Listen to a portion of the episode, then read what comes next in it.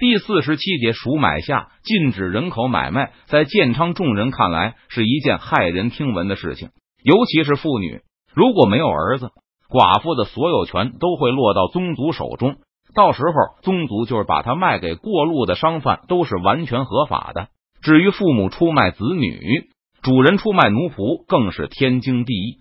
因此，听到贺道宁的话后，建昌人脸上都露出怀疑之色。这不但违反了习惯法，甚至违反了道德。有功名的人当然不可以出售，就好像一个考中秀才的读书人，他的父母还能把他卖了吗？现在四川人大都有同秀才，如同秀才或是全如同秀才的功名。贺道宁知道冯双礼为什么会不相信，他在执行邓明的规划前也会认为这种法律很荒唐。不过，禁止人口买卖在成都府周边的阻力倒不是很大。所有俘虏移民的所有权，根据传统习惯都属于邓明。既然四川提督坚定的放弃了他的权利，那其他人也没有反对的必要。而从刘耀、杨有才等青城派手中获得的府兵，邓明一贯的方法就是赎买。后来和建昌交易时也是一样。两年前开始。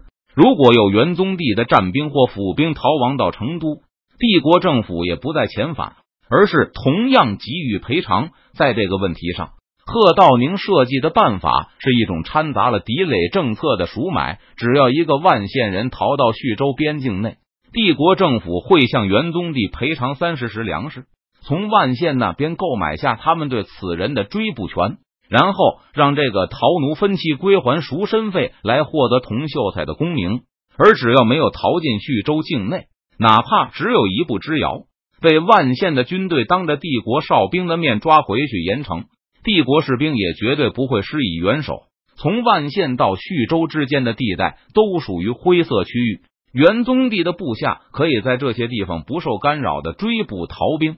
赎买缓和了逃亡者给万县和帝国政府之间的矛盾。帝国政府和院会通过这个法令，承认元宗帝对万县军屯屯兵的所有权，也为万县方面在叙州府的边境上建立哨所提供帮助。但如果一个军奴能够躲藏在船上，逃过元宗帝的检查，避开他军队的追捕，成功潜入叙州境内，那显然是元军的失职。西川不负有主要责任，因此最大的难度还是在孩子身上。这个法案在院会多次讨论都无法通过，因为大部分议员都觉得这是对父母财产权的严重侵犯，令所有有孩子和财产的守法国民感到非常不满。在帝国境内禁止出售子女和逆婴的法令，也许两年就能通过，今年可能就会开始在都府试行。贺道宁对建昌的人说道。最后，法律的原则还是赎买。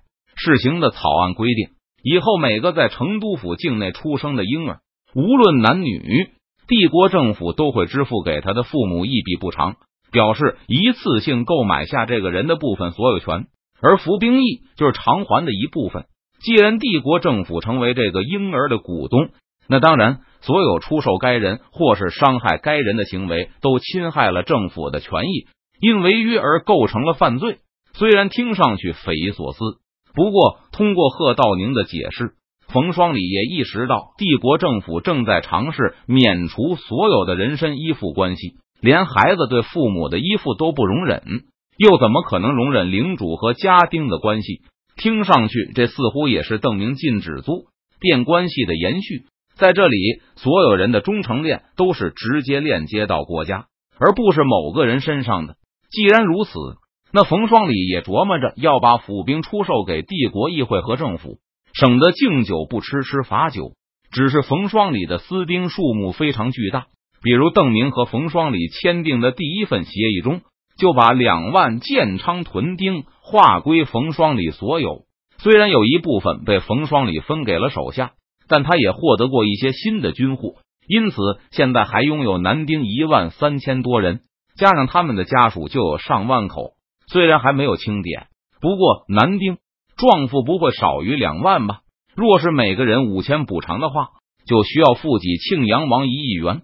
具体的谈判和赔偿工作不归贺道宁负责，不过他对法律条文很清楚，所以可以给冯双礼参谋一下。此外，还有军屯的土地、池塘、矿山、武器作坊，这些土地院会不会介意庆阳王保留？那些作坊，庆阳王愿意继续经营或是出售都随意。只是如果选择经营的话，那一定要雇工，而不能用奴工。奴役铜锈才是违法的。当然，这些法律都是因为皇上难受，大明律失效才暂行的。虽然从理论上说，等永历回国后，冯双礼就可以合法的拥有家奴。不过，冯双礼并不打算把宝压在这上面。首先，他不认为永历回国就能重振大明律，而且如果大明律重振了，那他和邓明瓜分府兵协议的合法性也成了问题。一下子让院会拿出这么多钱，恐怕够呛。不过，院会可能会愿意用建昌的土地补偿大王。贺道宁也有同样的问题，他的军奴也不少，而且他这次还要放弃建昌的统治权、司法权，而这些院会都要给他补偿。冯双礼理论上还是搬迁去襄阳的西营秦，属系统众将的领袖。将来他们如果把那片领土的统治权和司法权移交给帝国政府时，如果冯双礼还有影响，也能分到一部分补偿。就好像贺真的部将也能拿到一部分补偿，而不是让贺道宁独吞建昌的全部治权补偿一样。在贺道宁和院会的谈判中，双方初步同意把建昌的土地私有，还补偿贺道宁以及贺真的部将。冯双礼听说后，就问贺道宁其中的细节。除了军屯以外，还有很多没开发的无人区，山上可能有金银，现在没有人去挖。不见得以后也没有人手去开采，院会愿意用低价把四川行都司的无主山林、湖泊补偿给我们，是我们的私人土地。贺道宁答道：“当然，在这些土地上，他和父亲的部将们也永远失去了执行家法的权利。”七月底，邓明抵达徐州，国公活着回来了，见到福清灭明军的提督后。徐州知府袁相笑嘻嘻的开起了玩笑：“是不是路过凤节的时候，都师午睡未起？怎么没起？”邓明苦笑着答道：“都师的身体是愈发硬朗了。这次摆在书桌边的那根拐杖，我怎么看怎么像是锦衣卫用过的廷杖。碰到地上青砖时，咚咚的，里面肯定灌满了水银。幸好我早有准备，穿着两层重甲进的夔州府城，还戴了铁面具。”只露了眼睛，都师提着拐杖，一边骂一边围着我转了两圈，最后无可奈何的让我好自为之。国公遇到狄将军他们了吗？就在不久前，建昌的西营乘船经过徐州，高歌着向夔门方向进发，准备去汉水流域为自己挣出荣华富贵来。遇到了邓明，点点头。他不但和建昌众将聚会了一场，还接到了成都送来的。关于从贺道宁集团手中赎买四川行都司的文件，四川行都司军屯拥有的十几万男女将成为普通百姓，贺道宁集团也会放弃在四川行都司的所有司法权和行政权，而帝国政府需要付出几十亿的赎买费。贺道宁这小子，他的钱十辈子也花不完了。邓明评价道：“因为付不出这么多钱。”院会拿出大片的土地补偿贺道宁集团，其中贺道宁本人得到了建昌周围大片的山林。邓明估计其中会有丰富的矿产资源，有一些山里几乎肯定有金矿。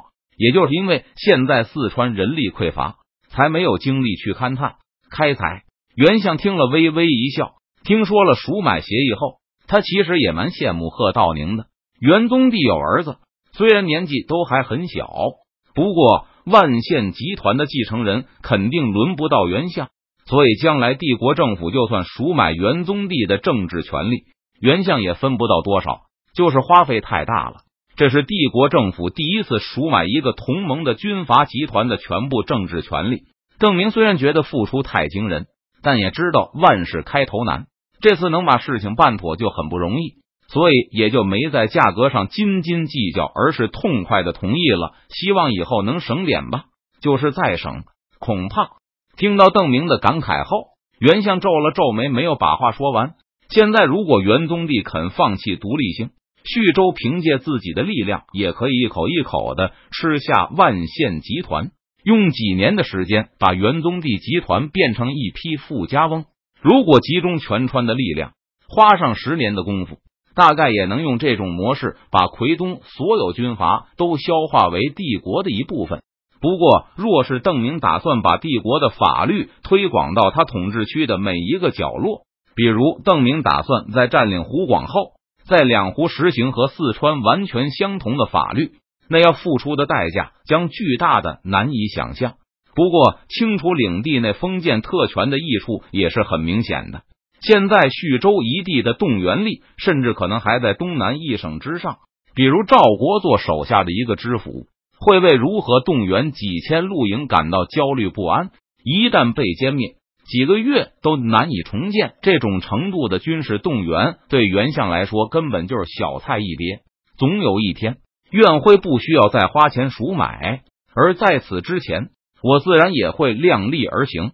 邓明听袁相说了他的忧虑后，宽慰对方道：“在大部分知识分子认为人口买卖和宗族法权不合理的那一天之前，不用指望靠一纸命令就废除所有的封建权利，那不过是一张废纸罢了。